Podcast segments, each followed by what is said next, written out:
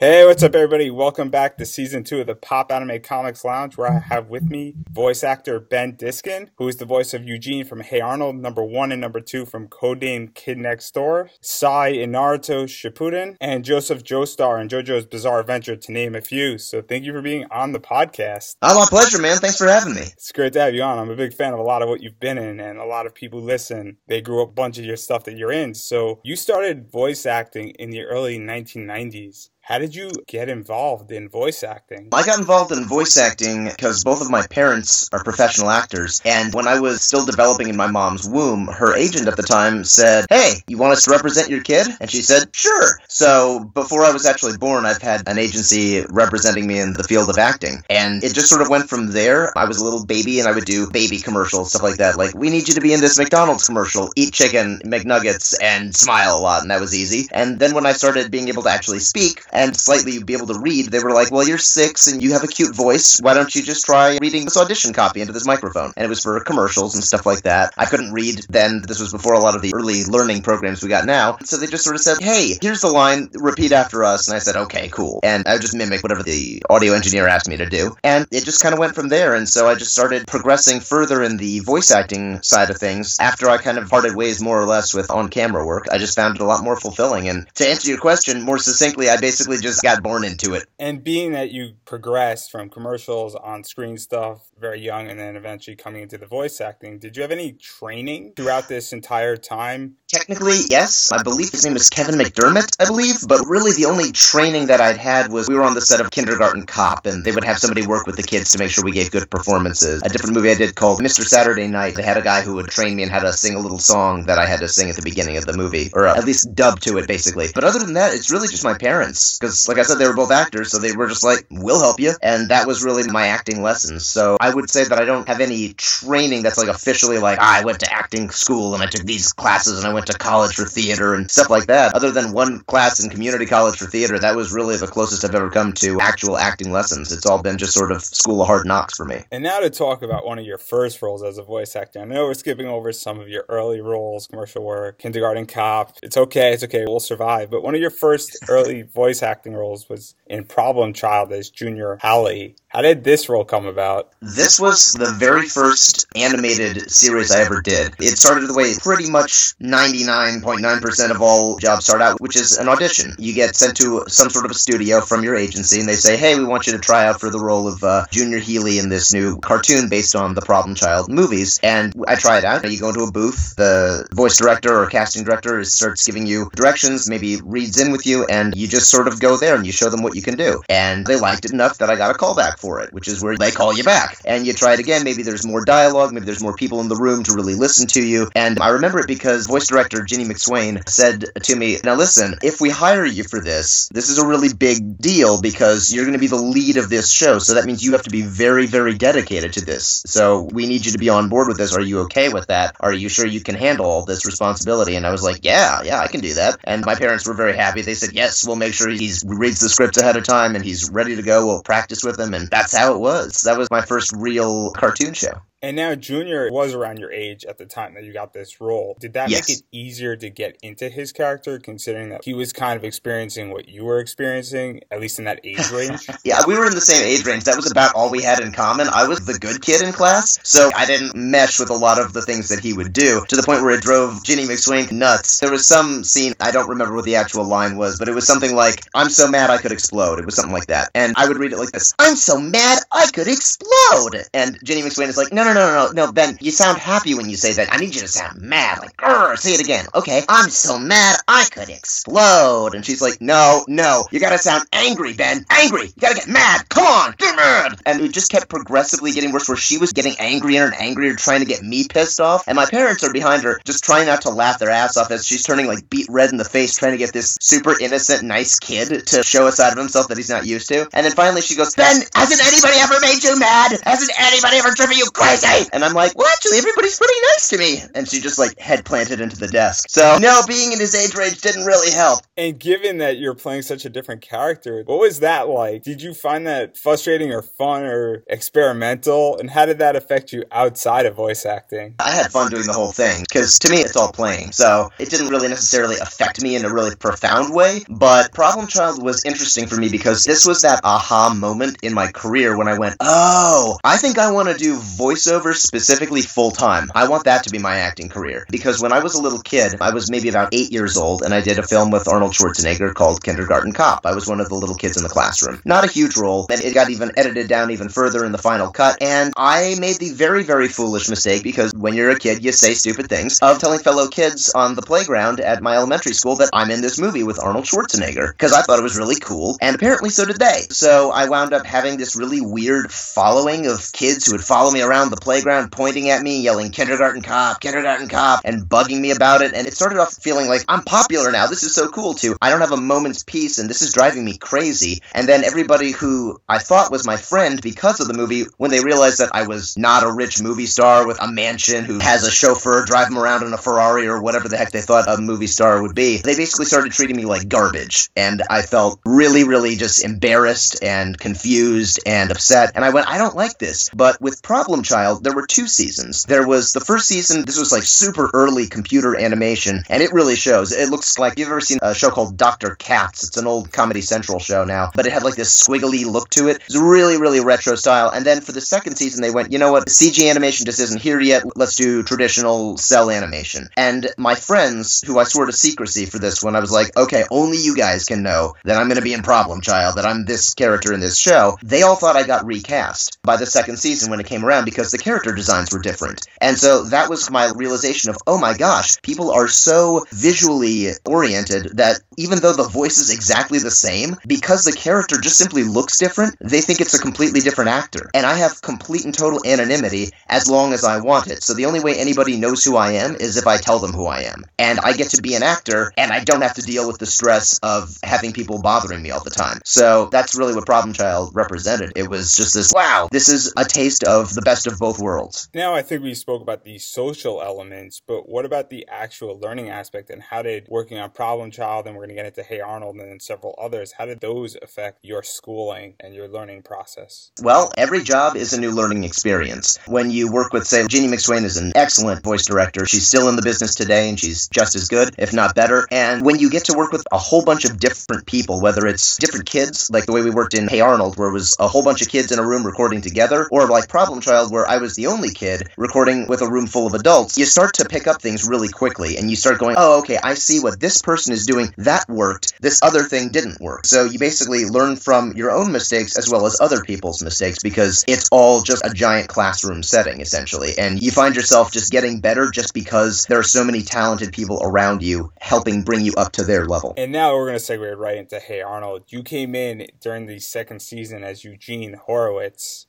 How did this role come about, and what was it like taking over for Christopher Castile? Technically, I did not take over for Christopher Castile. I was actually the third voice. The second voice, coincidentally, was Jarrett Lennon, and he only did three episodes. I'm not sure. I'd have to look that up. But he was actually the kid who played my best friend in a movie that aired on Disney Channel called Just Like That. But anyway, to actually answer your question, like I'm supposed to, it was fun because I had auditioned for that a long while ago, and I didn't get it. And they basically went through two other Eugenes before coming to me because I was third on the list. Keep in mind, for shows that have kid actors, they need backups because they go, look, if this kid's voice changes, we probably can't keep him on the show playing a little kid when he sounds like he's going through puberty. So there were like five Arnolds throughout the series run. Of course, there's six now because there's the new movie that's coming out, the Jungle movie. But it was sort of like, okay, this is a role that I already knew what to do with because I already did the audition several months ago. So stepping into the role really wasn't that hard. It wasn't about trying to duplicate the same performance that the previous guys did because we were basically all on the same list for the same reason. We all sounded similar and we could all do that type of character pretty well.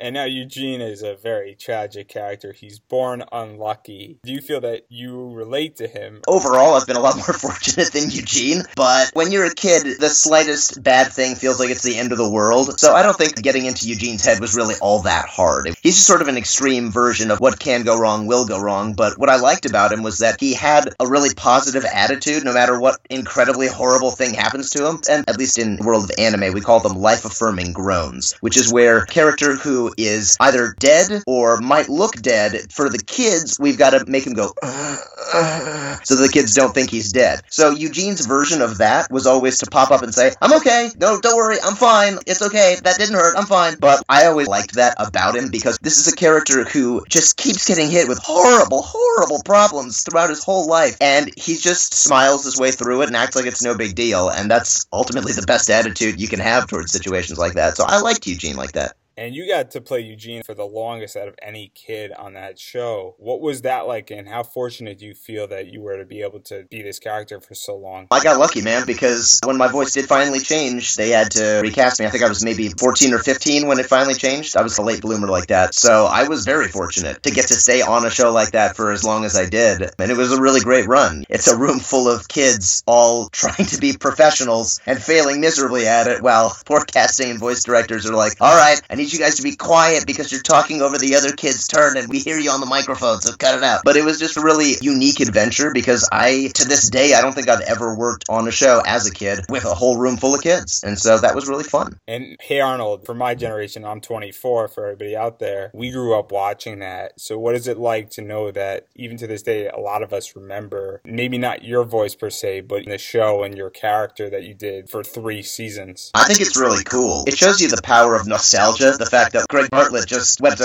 Nickelodeon and said, Hey, remember that movie I wanted to make based on Hey Arnold? Can we make it? And rather than going, No, nobody cares about Hey Arnold anymore, it does really well on TeenNick is where it's running. And it's like, people still watch it. People still like it because it was a really solid show. Hell's yeah. Let's make the movie that you never got to make because we told you no before the first time 20 years ago, something like that. To me, it's really endearing the fact that shows like this don't just disappear because it's not on TV anymore. It's all thanks to the internet. That's one of the neat things about it is stuff that you'd think is no longer relevant is still relevant to this day. You grew up with it, so did I. I was on it and I grew up with it too. So it's just really cool. That's the kind of staying power these shows can have. It's immensely flattering, even if it's not because of me or anything. And I know that's not why people would watch Hey Arnold. I gotta watch that Ben Diskin show. Like nobody does that, but still, it's just really cool. And now to talk about a show that you were maybe a little bit more of the centerpiece, which is Codename Kid Next Door as mm-hmm. number one, number two, and the delightful children from down the lane. How did all of this come about? So this is one of my favorite stories to tell regarding luck. If anybody ever asks me what does it take to do well in the world of voiceover, if you have three things together, you will guaranteed 100% do really well in the world of voiceover. And one, talent, who you are as an actor. Two, personality, what do you like to work with? And three, luck. And sometimes it just comes down to luck. There are people out there who are super talented and really nice, and they just can't catch a break for any number of different reasons. They're always a runner up for every single role they go out on, and they don't get anything, and they wind up having to like move back home in defeat to some other state and just give up. So, Codename Kids Next Door started off just a pilot that Tom Warburton was going to make. I believe it was either the second or the third Cartoon Network's big pick, where they said, okay, we're going to get a bunch of pilots, and have them made, and then let viewers vote on them on which one they want to see turned into an actual series. So, when I went out to audition for this, I tried out for two roles. I tried out for number four and for number two. Tom Warburton originally wanted a friend of his, Sue Rose, who was also the voice of Angela Anaconda.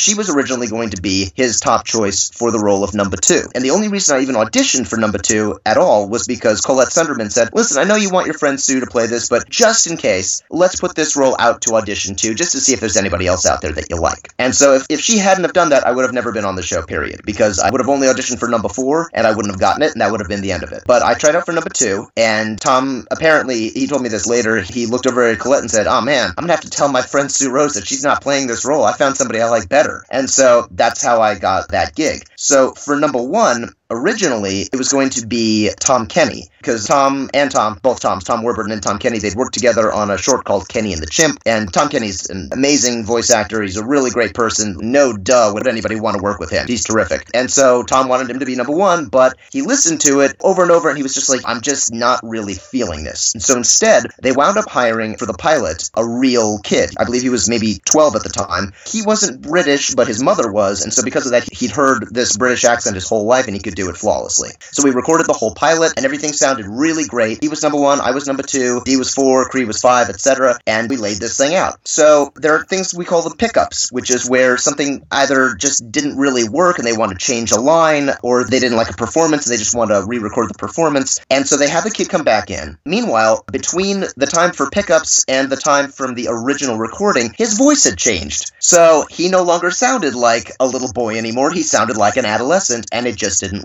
and they couldn't get it to work. So Tom was like, I have to recast number one again. So he held auditions for it. Had a bunch of people come in. He didn't like any of them. So then Colette, again, this is that luck factor, said, Well, why don't you have Dee and Ben audition for it? Since they're already in the pilot anyway, see what they can do. So we came in, we auditioned for it, and he was like, You know what? That's the voice right there. I'm going to have Ben also play number one. I went in, redid all his lines, and they put it all together, and it aired like that as the pilot for, I believe it was called No Pee in the Ool for Cartoon Network's Big Pick then more luck comes in because it was a competition. There were nine other pilots that this thing was up against, and so they would air them a whole bunch of times and let people vote by phone or online. And Kids Next Door won with a landslide victory and became uh, a brand new Cartoon Network cartoon cartoon. And so we went from there and we wound up recording six seasons of the show. So I basically would have never had any of that at all if it weren't for Colette going, why don't you give this kid a shot? That's how that happened. And do you have a preference? Do you like number two better than number one, or do you like number one better than number two? Number two was always easier for me to do because he's a dork and so am I. Number one, that one I actually like more because it pushed me harder. So much of the challenge came from trying to make sure I sounded like a leader as opposed to sounding timid and nervous and not really knowing what I was doing. Because you gotta realize, I think I was maybe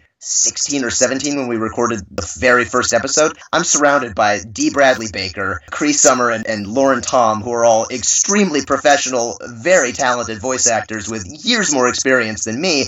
And I had to basically be the boss of them and be commanding in this room. And that was really hard for me to break out of that shell of I'm the quiet, nervous kid who doesn't say anything to anybody ever. And so I appreciate what the role of number one did for me as an actor and just as a person to just get me more used to talking to people. This interview probably probably wouldn't exist if it weren't for number one. I'd probably still be a super duper ultra shy guy and not able to speak to strangers. And so, being that you were 16, 17 at the time, and you're with all these adults, what did you pick up from all of these professionals that really helped you later in your career? From Cree, I picked up my very dirty mind. She corrupted me extremely quickly. I love her to death, and she's like one of the most foul mouthed people I know, and I love it. Hysterical, all the terrible jokes she made. From Lauren, I just really respected Lauren because this was also when Futurama was going around, and that was a big deal. And I was like, oh my gosh, it's Amy Wong. That's so cool. And from Dee, I I actually learned what I call baking a script because his last name is Baker. Ha, get it? Baker. Anyway, the way the scripts were sent to us for this show was rather than just getting a movie style script with like the direction of what's happening and then the character's line, they just give you the lines. So you'll get a whole bunch of lines that just say like, ah, oh, whoa, and that's all it says. And so then they also send you these gigantic, super thick storyboards that they would mail to you because again, this was before PDFs and email were really such a thing. And so you'd get this package in the mail, and that was the entire episode in storyboard format. So what Dee would do is he would sit at home and go through the storyboard and then mark up, or as I like to call it, baking a script and write down exactly what each one of those noises were. So when it came time for him to record, he already knew what to do with all the dialogue. And I was like, oh, that's really smart. I should do that. Because instead, I was just looking at through the pictures going,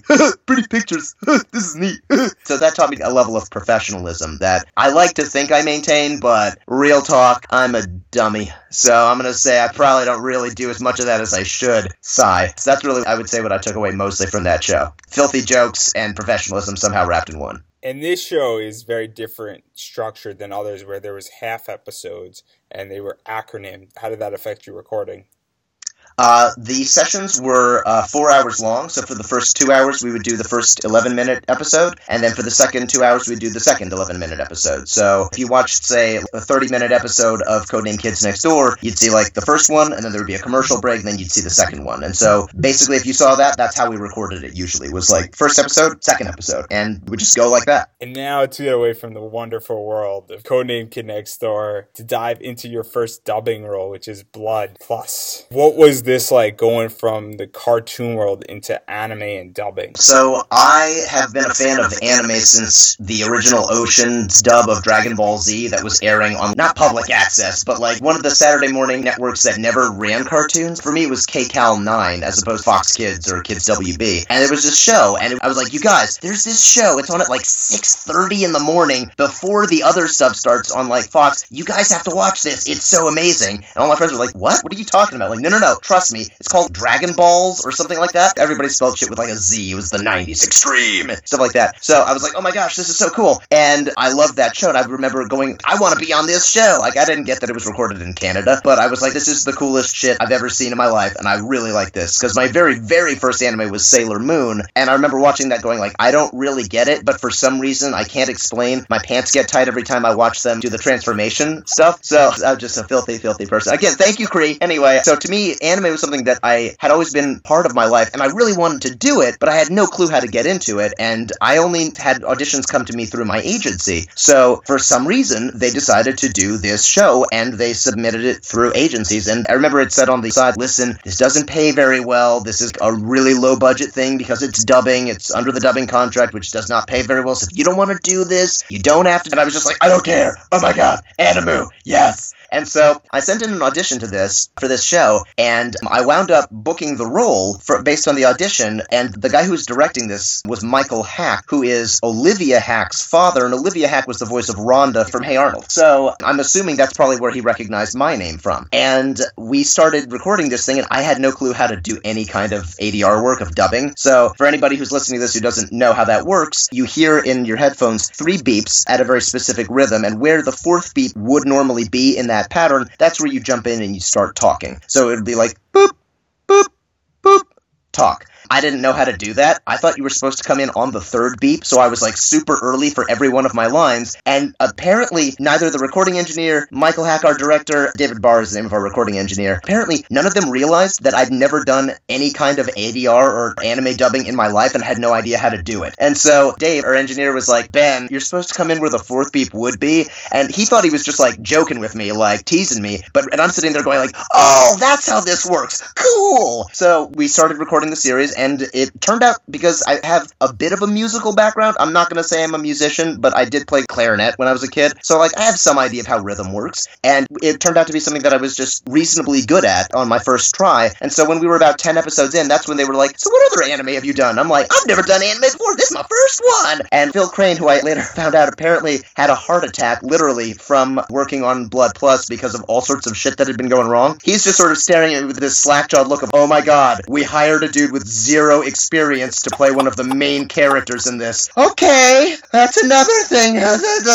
but worked out just fine, fortunately, because when I auditioned for this character, he's like the brother of Saya, who's this super powered, like, vampire god, basically, and she's the main character. I'm just a regular human guy, so I figured, you know, hey, it's anime. I'm sure my dude is gonna die in the first couple episodes, and apparently he's a main character in the whole show, and he's in, like, all 50 episodes. So, my very first experience, once again, learning on the job was Blood Plus, and that's how I learned how to do dubbing. And this anime deals with some pretty intense shit, for lack of a better word. Did you know what you were getting into? I knew what I wanted it to be because I'd seen the original Blood, the Last Vampire, the movie, so I had an idea of what this kind of show would have in it. I definitely did not see the implied child rape thing coming. That's a thing in that show. So if you haven't seen that, look forward to that. But I expected it to be bloody. It's a show called Blood Plus, so it better have blood in it. I thought it was really neat looking, and I was just pleased as punch to be a part of it. It didn't bother me one bit that there were some dark things in it. And now to get away from the bloody and implied child rape. You want to spend like 10 minutes talking about child rape? Woo! Anyway, just to go back a little bit, because you said that Sailor Moon kind of made your pants tight, and you got to be in Sailor Moon.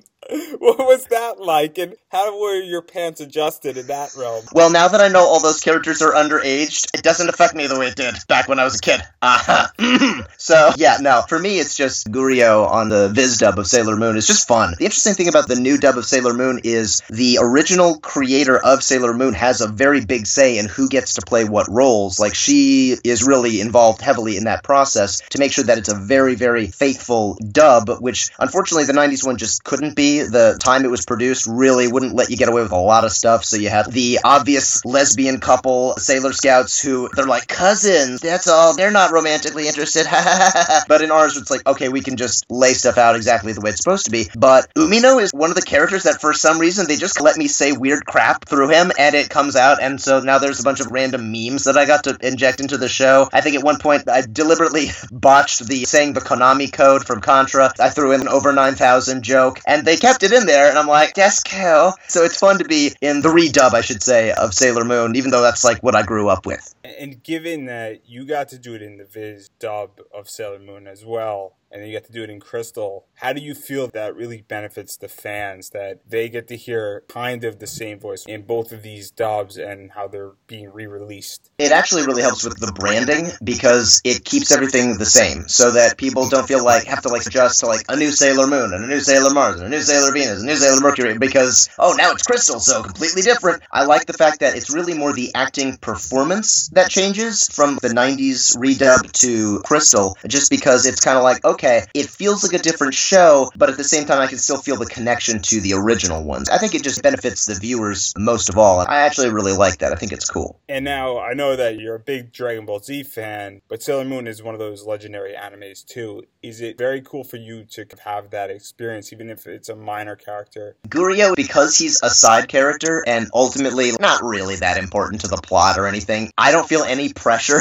to be like, oh man, I've got to make this the best performance of my life. It's just sort of like go in and have fun. I can't imagine what it must be like for people like Stephanie Sheh as the new voice of Sailor Moon, where it's like, okay, if you don't get this right, you're gonna have fanboys and fangirls down your throat going, how could you ruin this character? For me, it's even if I just massively botched the character, people will be like, so whatever. But to me, it's, it's all about fun. I don't really feel any kind of pressure on that show.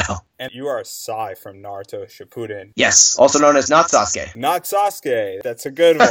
we, like Sai better. Sai's not an asshole. So, how did you get the role of Sai? Sai was another audition that I did. This was after I'd already done Blood Plus, of course. I had auditioned for Naruto as both Naruto and Sasuke when those auditions first went out, and I didn't get to do any of them. So, when Naruto was kind of ending, that was when Mary Elizabeth McGlynn had me in to play this character called Arashi Fuma, who was a villain in one of the final filler episodes towards the very end of the series. And I got to do that, and I was like, this is really cool. And she'd also had me audition for somebody named Sai, and I had no idea who he was or what he had to do with the universe. I didn't even know that Shippuden was a thing. And so when I auditioned for him, it was just sort of like play him emotionless. He has problems connecting to people. I was like, oh, okay, cool. And I was able to get through that no problem, and I didn't really think anything of it. And then I later found out, oh, I got that role of that guy from the Naruto thing. Okay, that's cool. I like that show. Sweet. And turned out he was actually, at least at first anyway, a pretty interesting and important character because this is the dude who's going to replace Sasuke on Team 7. Then, of course, later on they were like, that's not that cool. We're going to wait till Sasuke comes back. But it was still fun. And as just a character, he's just fun to play because it's basically just me acting like a GPS navigation system. Just, I don't really understand how anything works, but that's okay. It was like, this is easy. They mostly used my first takes because it sounded the most like I really didn't know what I was saying. I was reading the words for the very first time. So it fits Sai very well, and that's how that became a thing. Going into that, I'm very curious because you bring out emotion, and most voice actors, that's their job to really bring these characters out because that's all you have is your voice to make it work. So it seems like this is the anti voice acting character. Yeah, I think the hardest part about playing Sai is when he actually does get his emotions back and trying to keep him sounding like the same character because that was so much of his personality. But it was almost refreshing for me to play Sai because it's so different from I need to put my heart and soul into this. Instead of just say the words that are written on the page, that's basically what they want because it'll make him sound flat. And we went through this point where the Japanese producers kept having notes coming back saying flat,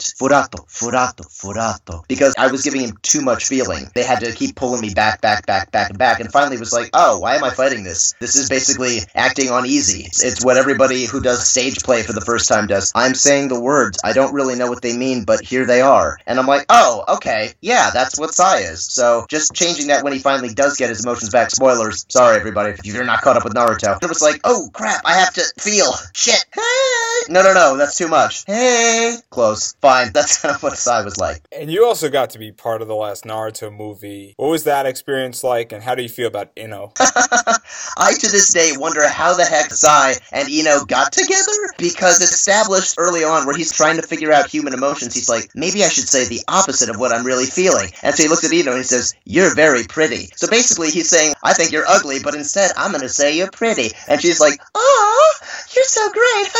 your pale skin is so attractive to me. And that sexy, not at all femboy midriff you have. Woo. So that's how they got together, I guess? So I'm really confused as to how that actually became a thing and stayed. I guess he was like, well, once you hit ugly, I guess you can't get out. So they're together for some reason, and they have a very, very pale child. And also with Naruto, you were in several of the video games. What was that like, and what is it like to be in a video game versus an anime? The main difference is that for the video games, there is a timing issue where the original voice actor in Japan recorded this line, and it took him a total of 3.2 seconds to get through. So we need you to say the line in the same amount of time or a little bit less. It can't be a ton less, otherwise it screws up the timing, and it definitely can't go over. So that's really the only timing thing you have to worry about. Otherwise, it's basically like prelay, which is like original animation, where it's just you and you're not doing anything to picture. So the video games are just easier from, I would say, a timing standpoint because you're a little bit more free to just act and not worry about hitting specific timing moments. But it's basically the same characters, and for a lot of those games, they're really just following the story of both the anime slash manga anyway. So a lot of it was like, we already recorded this for the anime. I remember that. Time to just do it again for the video game. So that's basically what those were like. And now Naruto is huge, and Sai is a very interesting character. Do you have a favorite moment on Naruto? Uh, Sai, it's gotta be the part where Sai asks Naruto if he has testicles or not. The funny thing is, most people would be like, that's an insult, but from Sai, he's really just trying to figure out, so, are you male or female? Because I can't really tell. So, I find that deeply amusing. It's him asking whether he's a boy or a girl, slash, do you have any balls at all? And, and now to get away from Naruto, because I think that's the perfect note to end on that with, because we all know Naruto doesn't have any balls. Anyhow. Aww. I'm gonna get so much hate for that. I don't really care though. we love Naruto in my apartment. Anyhow, to get away from Naruto and to talk about Digimon Fusion, where you were Sure. And OmniShoutmon, which were some of the main Digimon for this series. What was Yes. that role like, not playing a human, but also still having a major voice? So Digimon was one of these series that was on when I was basically a teenager. I'm talking about the very first one, which was Digimon Digital Monsters on Fox Kids. And I remember I'm going to give this a shot, and I watched a few episodes. One of them had Patamon and TK bouncing up and down in what is essentially like a giant bouncy castle that's supposed to be like a Digimon nursery, giggling and laughing and hugging each other. And I was just like, okay, I'm out. This is some garbage. I can't watch this piece of shit. I'm done with this. I'm done with anime for kids. I'm an adult man. I'm cool. I don't need this crap. And then a friend of mine from the internet was like, no, no, no, dude, you should watch this show again because it got a lot better. We're in the third season, essentially. The characters all went to the real world and shit just got real. And I'm like, what? So I started watching that and I was like, oh my gosh, I really like this. This actually became a damn good show. Holy cow. So I became a Digimon fan from that point out. I somehow made it through Digimon Zero Two, which was just dreadful. Then Digimon Tamers came out, and that was badass. That was the third series, and I was like, this is freaking incredible. Even with a lot of the stuff they did to like make it children friendly and all that, I was like, I'm cool with this. Frontier came out, I was like, this is okay, but it's kind of forgettable. The fifth season came out, that one was alright. It had some issues, but I mostly liked it. And then I got to try out for Shoutmon for Digimon Fusion, and I was like, oh my god, I would love to be a part of this show because I love this series so much. And if I can be honest with you, I was a total douche on the set of Digimon Fusion because I knew so goddamn much about Digimon that every single mistake that they made while dubbing this show, I was the first to be like, that's That's wrong. We need to fix this. No, Dorulumon is not a lion. He's not a feline. He's actually supposed to be part drill, part wolf. Doruru,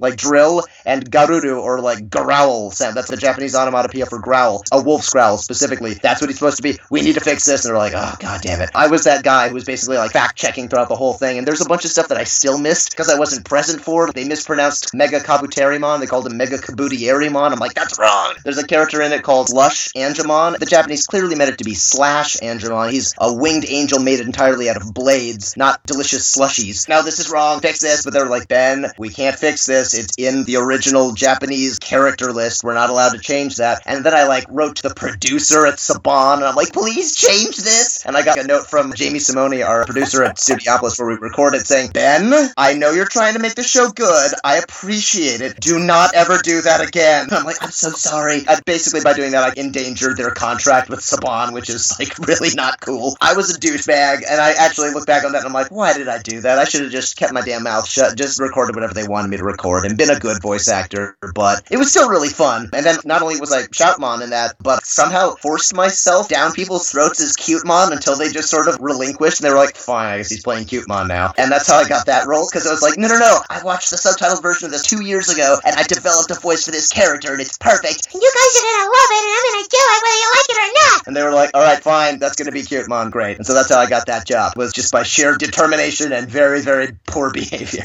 So, given your attitude with Digimon, and typically one of the things that I hear from other voice actors that I've interviewed is you need to have the right attitude and the right personality in the studio to work with. Maybe excluding Digimon, but how do you feel that attitude and personality and not being a douchebag really helps to get you more work? I would say, like I said earlier in this interview, it's personality, acting, and luck. Personality is definitely important in it. If you have a bad attitude, take a more extreme version of what I was like for Digimon Fusion. I won't say what this show was, and I will not mention this actor's name, but there was a show. It was an animated series, and one of the main characters was played by this guy. And this guy started taking, as the show progressed, he was doing pretty well, this real attitude about how his character wouldn't say that, and I won't say it this way because I know this character, you see. And it drove everybody who worked on that show completely bonkers. They couldn't stand this guy by the end of this show, and the creator of it, as well as the voice director, basically went around telling everybody at that studio, never hire this guy again. He is the worst pain in the butt. And as a result, that dude's career went from what could have been extremely promising, because he was a good actor, to he appears in like a couple of things here and there, like some minor roles in video games, and that's basically it. Because he developed this bad reputation. And that's the problem with having the wrong attitude. My worst sins as an act attitude wise, ironically, was during Kids Next Door, because, like I said, I was a late bloomer, so I didn't hit that dark, angsty teenage phase until I was like 19 or 20. So that's when I was listening to lots of My Chemical Romance and Just Want to Watch the World Burn and I Hate Everything and Everybody. And also, we would record at 9 a.m., and I was a night owl. I just couldn't get up that early. So I would show up, I was exhausted, then I would drink a shitload of coffee with sugar in it to try to get some energy. I wanted the world to burn. And then I was also in total awe of all the people I worked around, so I was extremely shy. So I was this quiet bundle of angry, shy rage. Fortunately, at least the quiet part was mostly there, so most people didn't get to see just what a horrible asshole I was at that point in my life, and as a result, they still kind of talk to me, which is a miracle if you ask me. But now that I'm out of that phase, I've become a little bit more outgoing. I'm still shy, but I pushed my way through that at least, and just being a nice person who's empathetic and good to work with has really helped my career. It's one of the reasons why I guess you'd call it return business with people who hired me before and they're like, I like that guy, I'm gonna hire him again. And that definitely has a part of it, because even if I had the same talent and vocal range that I have now, but I was a douche canoe, honestly, I don't think I'd be getting as much work as I do, and I'm quite grateful for it. And then one of the final animes that I want to talk about is JoJo's Bizarre Adventure as Joseph Joestar. And that show, people have been waiting for this character for years, if not decades. How did you get this role? 99.9% of the time it's just an audition, but this one was a little different. They didn't just hand me the role, but what they did do was they had me send in several auditions back and forth with minor adjustments each time to show them what it would sound like. So we had one where it was no accent, one where it had a British accent, one where it had more of a Cockney accent, and they kept playing with it to see if they got exactly what they wanted. And then I just basically got an email saying, okay, we want you to play Joseph Joestar for JoJo's Bizarre Adventure. And recording that show was just a massive whirlwind we recorded that thing fast. There were multiple sessions where we would spend at least two or three days in a row of like a 9 a.m. to 1 p.m. session, and then an hour for lunch, and then another 2 p.m. to 6 p.m. session. And we just cooked it to get through part two as quickly as we did. And it was really exciting and just a ton of work just blasting me in the face, but it was really rewarding because I felt despite how fast we did it, it turned out pretty darn well. And do you feel that this was easier because there's a lot of American rock, British pop culture reference, rock music type references all throughout this series. No, because we had to change a lot of it due to copyright issues. So unfortunately, we can't say ACDC, the rock band, so we have to call them ACDC. And we went through so many different freaking pronunciations for how to say that without getting in trouble. Was it ACDC? ACDC? It became just super frustrating. And then a lot of the Englishisms that they use in the show are stuff like oh no and oh my god. It's delivered with a very Japanese delivery that doesn't really sync up with an American one. So figuring out a way of incorporating that in there without it sounding really out of place was actually more of a challenge than an assistance.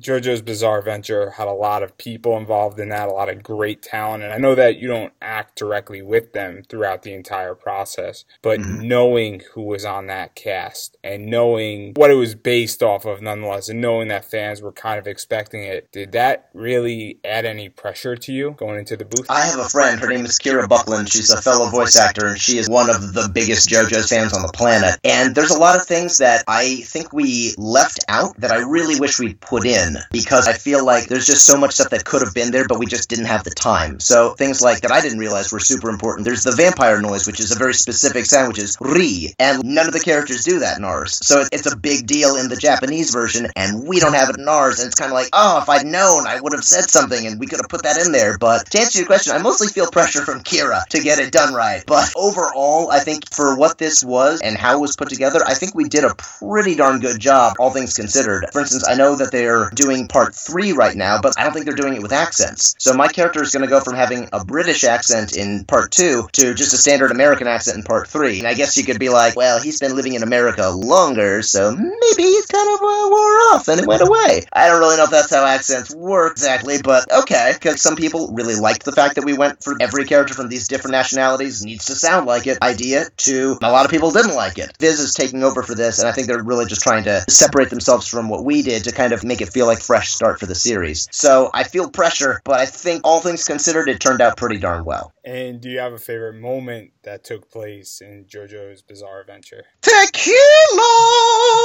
That's probably my favorite part. And if you've seen the show, you know what I'm talking about. Now, I want to wrap this up, but I'm very curious. I mean, you've been in video games, you've done cartoon work, you've done anime. What is the main difference between those three segments of voice acting for those who are unaware of the difference? They have similarities between them and differences. So, for obviously, it's all voiceover, so that's the big thing they have in common. Good job, Ben. Great insight. The other thing would be for original animation, usually you're going to get the script ahead of time. You're to be able to sit down in the comfort of your own home, read through your lines, understand what your character is going to say and do, and come in prepared and ready to go. For original animation, most of the time you're going to be in a room full of a whole bunch of people, so you're going to be able to have other actors to act off of because you're all recording it together. And it definitely creates a group dynamic. With anime, it's just you in a booth, and so you're super, super, super reliant on the voice director to have a very cohesive vision for how they want the scene to turn out, so that you know that whatever they're directing you to do, they're going to make sure that the other actors are in that same ballpark. So if you're sneaking into a fortress, you don't have one person sounding like they're right outside the door whispering, and somebody else who thinks that they're a hundred yards away going like, "Yeah, we should go in there and do some stuff."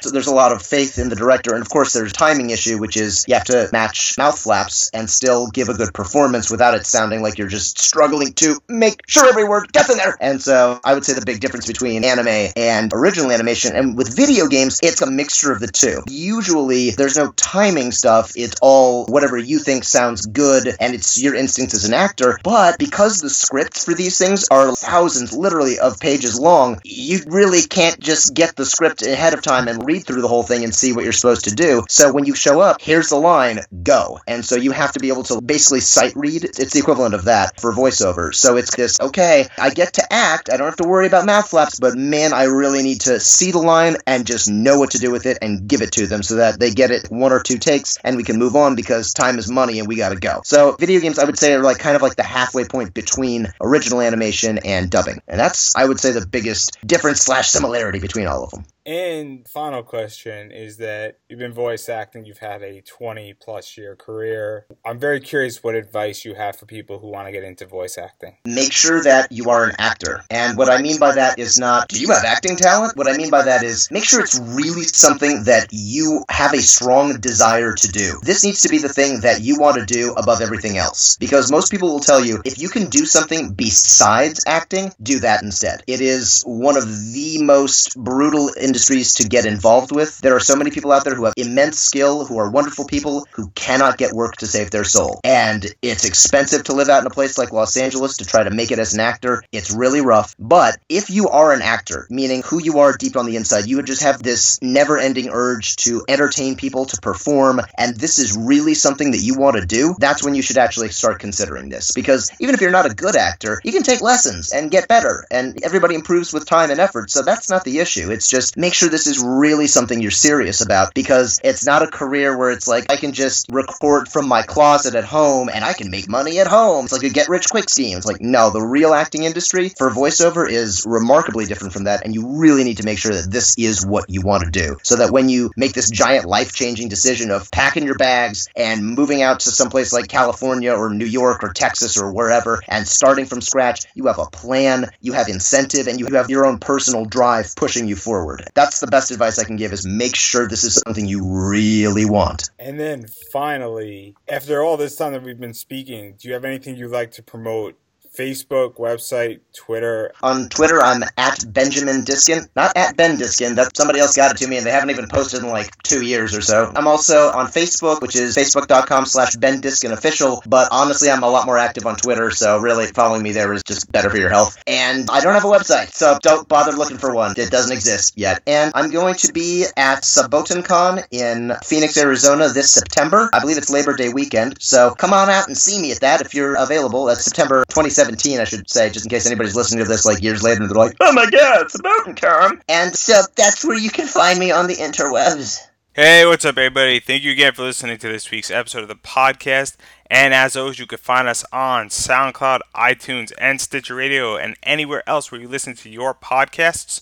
In the meanwhile, while you wait for next week's episode, you can definitely check us out at popanimecomics.com for articles relating to anime, comics, and pop culture, as well as give us a follow on Twitter at popanimecomics so you never miss anything with this podcast and the website. And we currently have a Patreon up and running. It's Pop Anime Comics. Every dollar helps to keep this podcast up and running and to keep on delivering you great content. And if you can't donate, completely understand, but definitely consider writing a review on iTunes to let people know that we are out there and we are continuously bringing you fantastic interviews. And until next week, everybody, have a wonderful week.